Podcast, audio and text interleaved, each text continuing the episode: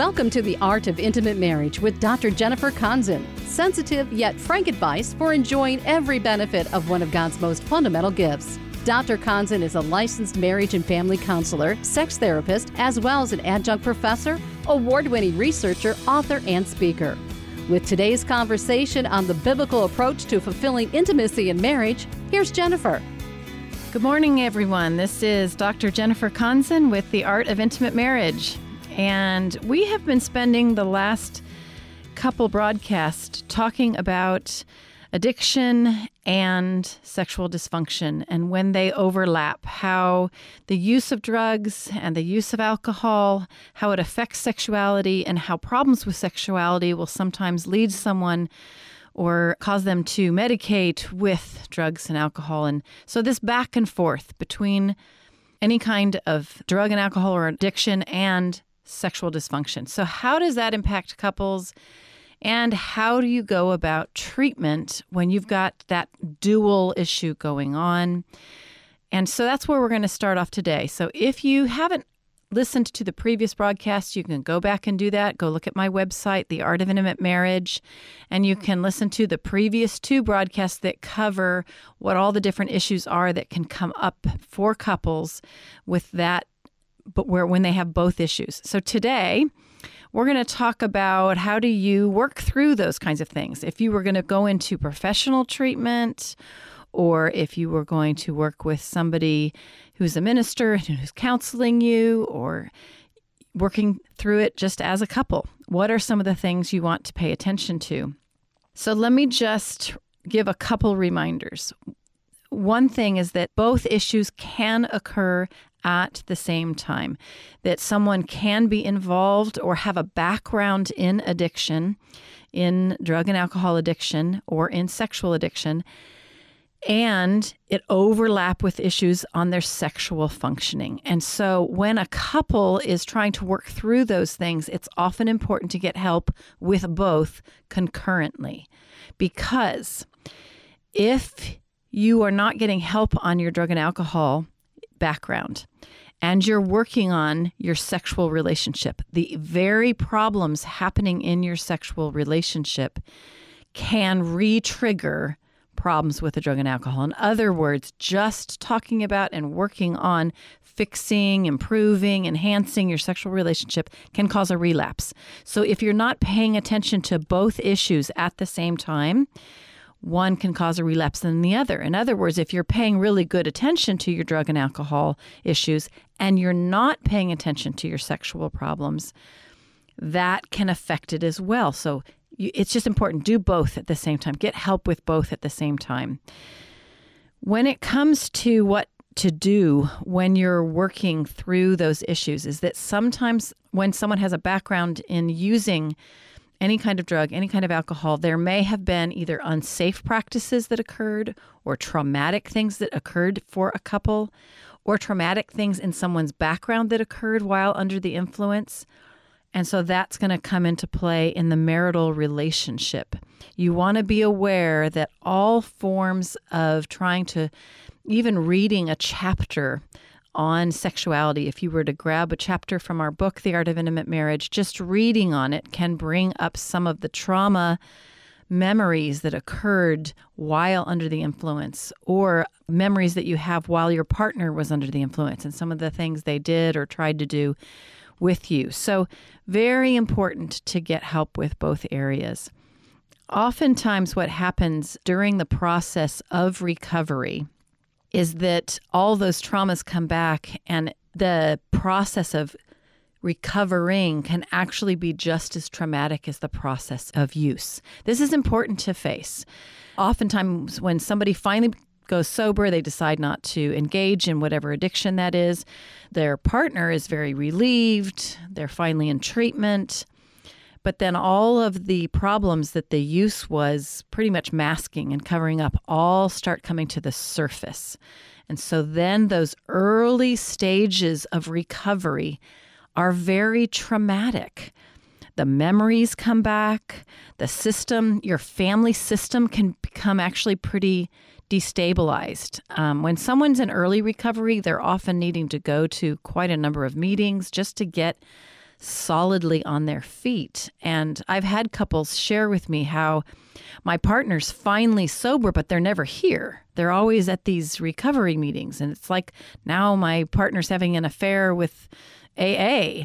And so it's just important to talk through that. How does somebody in the middle of early recovery, maybe even straight, you know, straight out of barely being sober, how do they still pay attention to their marital relationship when use is so recent. It's traumatizing. And often, because the drugs and alcohol, especially the use of alcohol and marijuana, because they are used as their depressants, both of them, they actually lower anxiety. Sometimes anger will come out because they also lower inhibitions.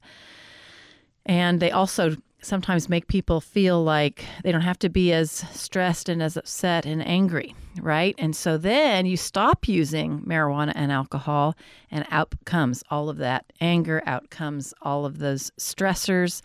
So that's why that early recovery is so hard because all that stuff it was covering up is now happening between the couple. Conflict is often quite high having ways to talk about that, I'm actually going to give you some kind of starter conversations to have in order to work through that.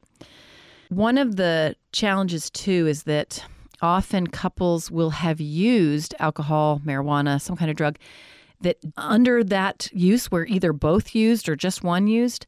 And that was the one time where they had like really good conversations or they had really good sex was under the influence. And so all of a sudden, all those good times are no longer available because the drug that allowed that to happen isn't there to enhance things. And so it really affects the sexual relationship. Um, I've worked with couples where somebody utilized alcohol to relax and to uh, th- that's how I get myself in the mood to have sex. And so now they're sober and they're not using that anymore. And so it's revealing the fact that I don't want to engage sexually, or I don't enjoy sexuality, or I'm nervous about it, or it makes me anxious. Same thing will happen where people will sh- use, say, marijuana, and it they say, "Oh my goodness, for the first time I actually had a good time while we were having sex." And so the only way they have known in their relationship to enjoy each other sexually is under the influence of marijuana. All of a sudden you take that away because they're going through sobriety and they can't find a way to have that kind of connection. The term that's used for that is traumatic bonding, which means our bonding memories are under the influence. And so when you change that and someone's in the midst of sobriety, it can feel like things have actually gotten worse instead of getting better. So that often happens in those early stages of recovery. The other piece that happens too is that if the partner has been involved in super enabling behaviors, where they've either lied for their partner, or they've either lied for them, or they have made excuses for them, or they've not confronted them, and all of a sudden those enabling behaviors are getting exposed in early recovery, working through that can be quite challenging. So pay attention to those. I don't really particularly like the term co addict, co addiction, but people use it a lot that I'm codependent, I'm a co addict, I'm enable. So even if you don't use those terms to describe how you interact with your spouse's use, it is important that you recognize what the behaviors look like. You know, I, I, have made excuses for them. I have lied for them. And then I've just squished down all of my emotions and I've stopped paying attention to how I feel about things. So, boom, when recovery starts, out all that comes. So, be aware that's going to affect those early stages of recovery. Also, during use, there has usually been quite a number of boundary violations where someone has involved themselves in sexuality in a way that they actually didn't feel good about, but they let themselves be violated, or the boundary violations were around safety issues. So all of a sudden, they're in early recovery, and, and, and couples are beginning to establish healthy boundaries. That's tricky because usually there haven't been very good boundaries. So again, one that's one of the challenges of er, that early process of recovery for a couple. The other thing that comes up is that if you as a couple begin to engage sexually or you are engaging sexually, and some of that trauma from the past comes up during sex, what do you do? Often, what happens is people just ignore it and keep going. And I don't know that that's a really great idea. Most of the time, what I would recommend is if if you guys are in a, a good place in your marriage and your pain, your trauma comes up right in the middle of engaging sexually, either you get a picture of a flash in your mind or just your sadness comes through you and it's kind of overwhelming, it may be important to pause interacting sexually and just say, I need to share something with you. And you share that memory. You don't just push through it. The pushing through it, I'm just going to push through and we're going to keep having sex and I'm just going to ignore it. Boy, sometimes what can happen is then the real connection that sexuality should be doesn't occur. It's just a, I'm kind of doing my duty thing. I'm doing what I'm supposed to be doing. So sometimes for couples, it's important for the partner to say, Hey, I'm feeling really triggered right now. And pause. And this is where it's vital. If you're the one in, who has the background involved in some kind of addiction or where you've been the one involved in the trauma, to say, ah, okay, share it with me and give them the space in the room you may not return to sex at that moment. You may actually just decide to hold each other and go to sleep and have a good bonding moment and then the next day engage. Bottom line, pushing through and forcing yourself through sexuality when you get when the triggers come up and the trauma comes to your mind isn't usually a good idea. The way that that really shows up is around if the use is pornography. So if a spouse has a background in sexual addiction and the sp- their partner they start engaging sexually and their partner starts remembering what their spouse did and doesn't talk about it at that moment and they just make themselves continue it can be quite harming to the relationship. So, talk about this together as a couple. When we're involved intimately, even if it's just cuddling and just kissing, and you're not even going into having sex together, you may need to t- pause and talk through what's coming up right there so that you can have a genuine engagement, even in the midst of early recovery. So, pay attention to these different factors. When it comes to when someone comes in to see me professionally for treatment, let me tell you some of the things that I specifically focus on with each couple. Number one is I teach them how to resolve conflict. Usually, their conflict resolution skills are pretty low because all of their conflict happened in the presence of use. And there's a relearning and so you can go back and listen to several different broadcasts. You can go read this in my book as well on validation and how to speak without attacking, how to speak without blame, and then how to listen where you're genuinely wanting to understand and then you go to empathy. So you can go back and listen to those broadcasts, read those chapters in The Art of Intimate Marriage. But bottom line, early on when a couple is recovering together, they do need to relearn good conflict resolution skills how to speak without attacking, how to listen and really be understanding. You do also have to establish safety and trust.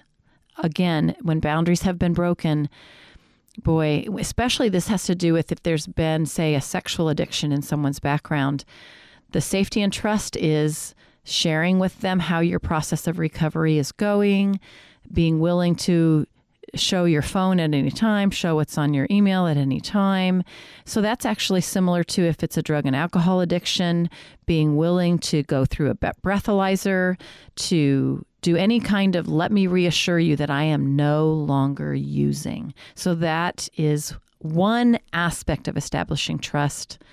I also encourage couples to learn how to talk every day about the process of recovery. So, what that would look like is where a partner says, So today I have not used.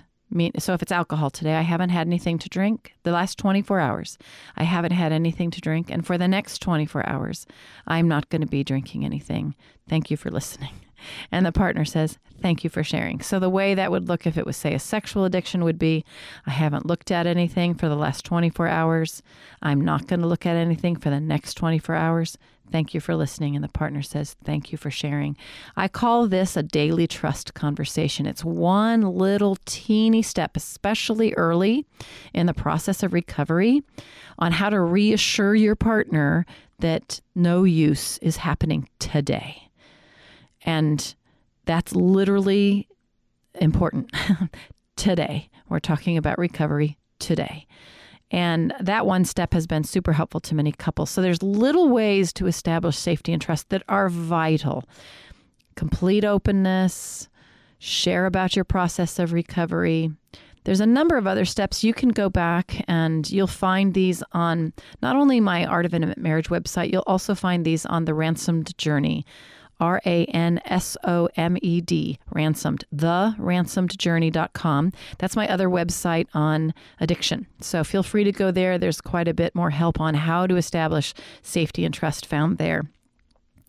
Before I go on with the different areas of treatment for couples when they're in recovery, I just want to let you know that there are all kinds of resources that you can check out go onto the website, The Art of Intimate Marriage. On there, you're going to find a blog. You're going to find links to our book, The Art of Intimate Marriage. There's also a new book out called Redeemed Sexuality. That is for everybody else other than married couples. And so it goes into some other issues that can be helpful even to married couples. And you'll also find a link on there. This is a, a listener supported ministry. If this is helpful to you, if you believe it'll be helpful to others, you can go on and donate on our website. You can also go on to Amazon, buy the book, The Art of Intimate Marriage. We also have our communication cards for couples now up on the website. Those are called the Intimate Marriage Cards. And you can purchase both of those things. That can be helpful. If you have questions, though, for me, um, as you're listening, if it's bringing up things that you're needing some additional care or just needing some input on, you can send them to my email address, jenniferkonzen at yahoo.com. So my name, Jennifer, K O N Z E N, at yahoo.com. Send those questions my way. I um, would love to get them. So let's go on just talking about the process of treatment for couples who are involved in both addiction and having some sexual dysfunction. You'll notice I'm kind of pretty much solely paying attention to recovery from addiction in this first part of describing treatment. Why? Because that does have to be the first and primary focus. Getting on your seat, your feet, excuse me, solidly in the process of recovery is important in order for then, if you begin engaging again sexually, it goes better. So I'm going to hit a few more things on that and then talk a little bit more about how do you then start addressing sexual functioning, especially if the um, in, during recovery there start the the problems with sexual functioning start showing up. So what I just emphasized before we went into the, that slight break was that we do need to work on conflict early on. We do need to establish safety and trust. Also, there are going to be betrayals, very specific betrayals that happened during use. It's important to get help with some of those specific trauma memories those those do need to receive healing. When I'm working with couples, I'll take them back to that specific memory and bring and we'll talk all the way through it to bring about healing. I call it an attachment injury, you know, really healing the attachment injury. And then obviously in the midst of that reestablishing healthy boundaries and healthy communication. When it comes to the specific challenges that come up with sexuality in the midst of recovery, one of the challenges is that intimacy itself and the vulnerability of intimacy is difficult during recovery. And especially because some of the only times that happened were in the midst of use, like I mentioned earlier. If drinking was the only time where there was tenderness and affection between you, learning how to be tender and affectionate may be what you have to start working on. When I work with couples, I do start at that level where we start talking about intimate communication, how to share heart to heart, and then how to hold hands again, and how to put your arms around each other again, and how to receive a scratch to the back and a hand on the thigh, and how to just start having everyday touch and affection healthy in your marriage and working on that first before we actually begin working on sexuality. Often, what can happen though, because of the addiction, especially if it's a drug and alcohol addiction, is that there can be problems that start coming up for the couple with sexual interest, with erectile dysfunction, with the inability to reach orgasm. And in all honesty, sometimes people started their drug and alcohol addiction because they were already having those problems. That's happened quite a bit in my office where men or women were a woman who had a problem reaching orgasm, so she started using marijuana and alcohol or a husband who started having pre, who had premature ejaculation or who had erectile dysfunction he started drinking and trying to deal with his problems by sex with you know doing pornography. So when you release those things up come the sexual dysfunctions that were already there. The low interest the problem with erectile functioning uh, ejaculating too soon and the and, and uh, also sexual pain will come will re, will rear its head back up. So, and just important to realize that early on in recovery, couples start to realize they're having some sexual functioning problems, and hence all that work that they've been doing then on healthy communication, on really listening to one another, on working through conflict will then benefit how they communicate around their sexual relationship.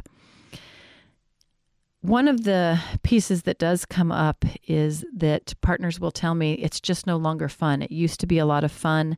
And now that the use is gone, whatever the addiction is, now that the use is gone, we're not having a lot of fun. So it's vital early on that couples learn to have fun together again. I do give couples assignments to do kind little moments of intimacy for each other at home to go and then to including things like going sitting out on the porch and looking at the stars or you know uh, enjoying the view from the cliffs at the ocean or on a mountaintop going on a walk together going on dates together going out to dinner like those little moments of relational intimacy that's going to be vital because you you have to build lots of fun in your relationship in the midst of working through trauma and recovery.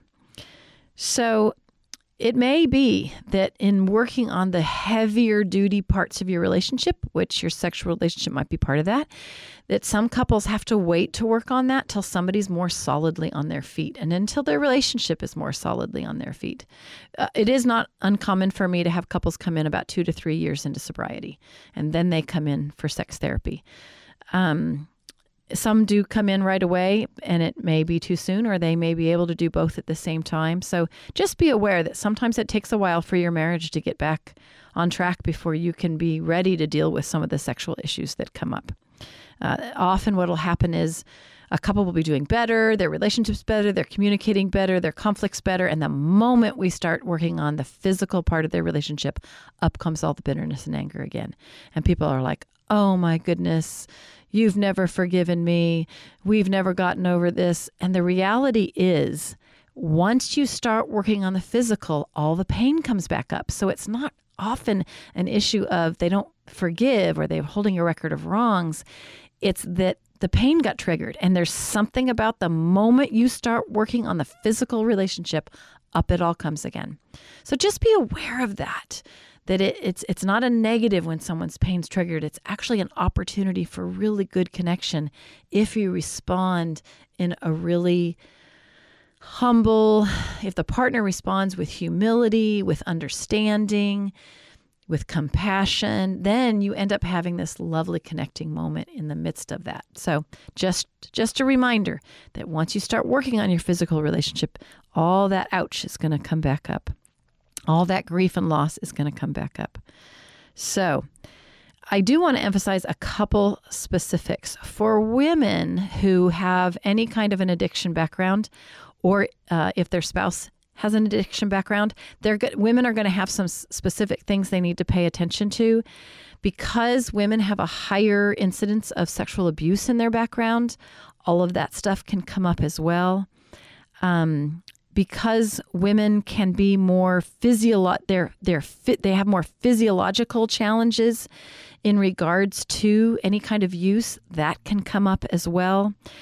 Um, also there's a lot more stigma for women if if if you as the wife are the one with the background in use there's more stigma for women who have a background in use. If they've used alcohol if they've used drugs eh, than it is for men. So pay attention to that. There's also a bit more isolation for women who have been eh, in a background of use. There's a there's there's lesser support for women. This is just an overall societal cultural truth. So pay attention. Uh, if you are the spouse, if you're the husband, make sure you're super supportive of her process of recovery. Not just as if she's got the addiction background, but if you have the addiction background, she's going to need a lot of support. So there's a bit too if, if a female has been involved in either sexual addiction or in drugs and alcohol addiction, um, the level of shame and inhibition for them is going to be a lot higher as you start working on the physical relationship. It's very important to be aware of that. It's true for men as well. I've worked with a number of men that the moment they I start working on their sexual relationship with them in my office, up comes all of their shame and their, their own inhibition, if the background, of course, especially involves sexual addiction. So be aware of that as you're working on your marital sexual relationship in the midst of recovery. So, today we're going to go ahead and end, but I, I want to point you to reading and hearing some things that are going to help you do this together. Remember, you can, as a couple, learn sobriety together. You can, as a couple, become more intimately connected in the midst of sobriety. Go ahead turn to the go to the website the ransomed journey. I've got some more um, support there for you some other things to read there for you because that journey does have kind of a double whammy. It's got a, a double challenge. So take some time to get the level of support and then at the end if you need to go get some some support professionally go do that. You have a lovely journey ahead of you. Just get all the support that you can in that journey. This is dr jennifer konzen with the art of intimate marriage Thank you for joining us for the Art of Intimate Marriage. Now, let's be real, this is not a typical radio program, and we know it generates questions. If you have one you'd like Dr. Konzen to address here on air, email her at jenniferkonzen at yahoo.com.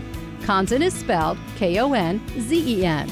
Jennifer Konzen at yahoo.com. We hope today's program was beneficial to you, and if you agree this unique voice should be on the air, your donations will help keep it there. To give or to get more information about the ministry, Dr. Konzen's Center for Sexuality in San Diego, or to get more resources for improving intimacy in marriage, visit us on the web at theartofintimatemarriage.com. And for more on experiencing the marriage God designed, join us this same time next week for The Art of Intimate Marriage.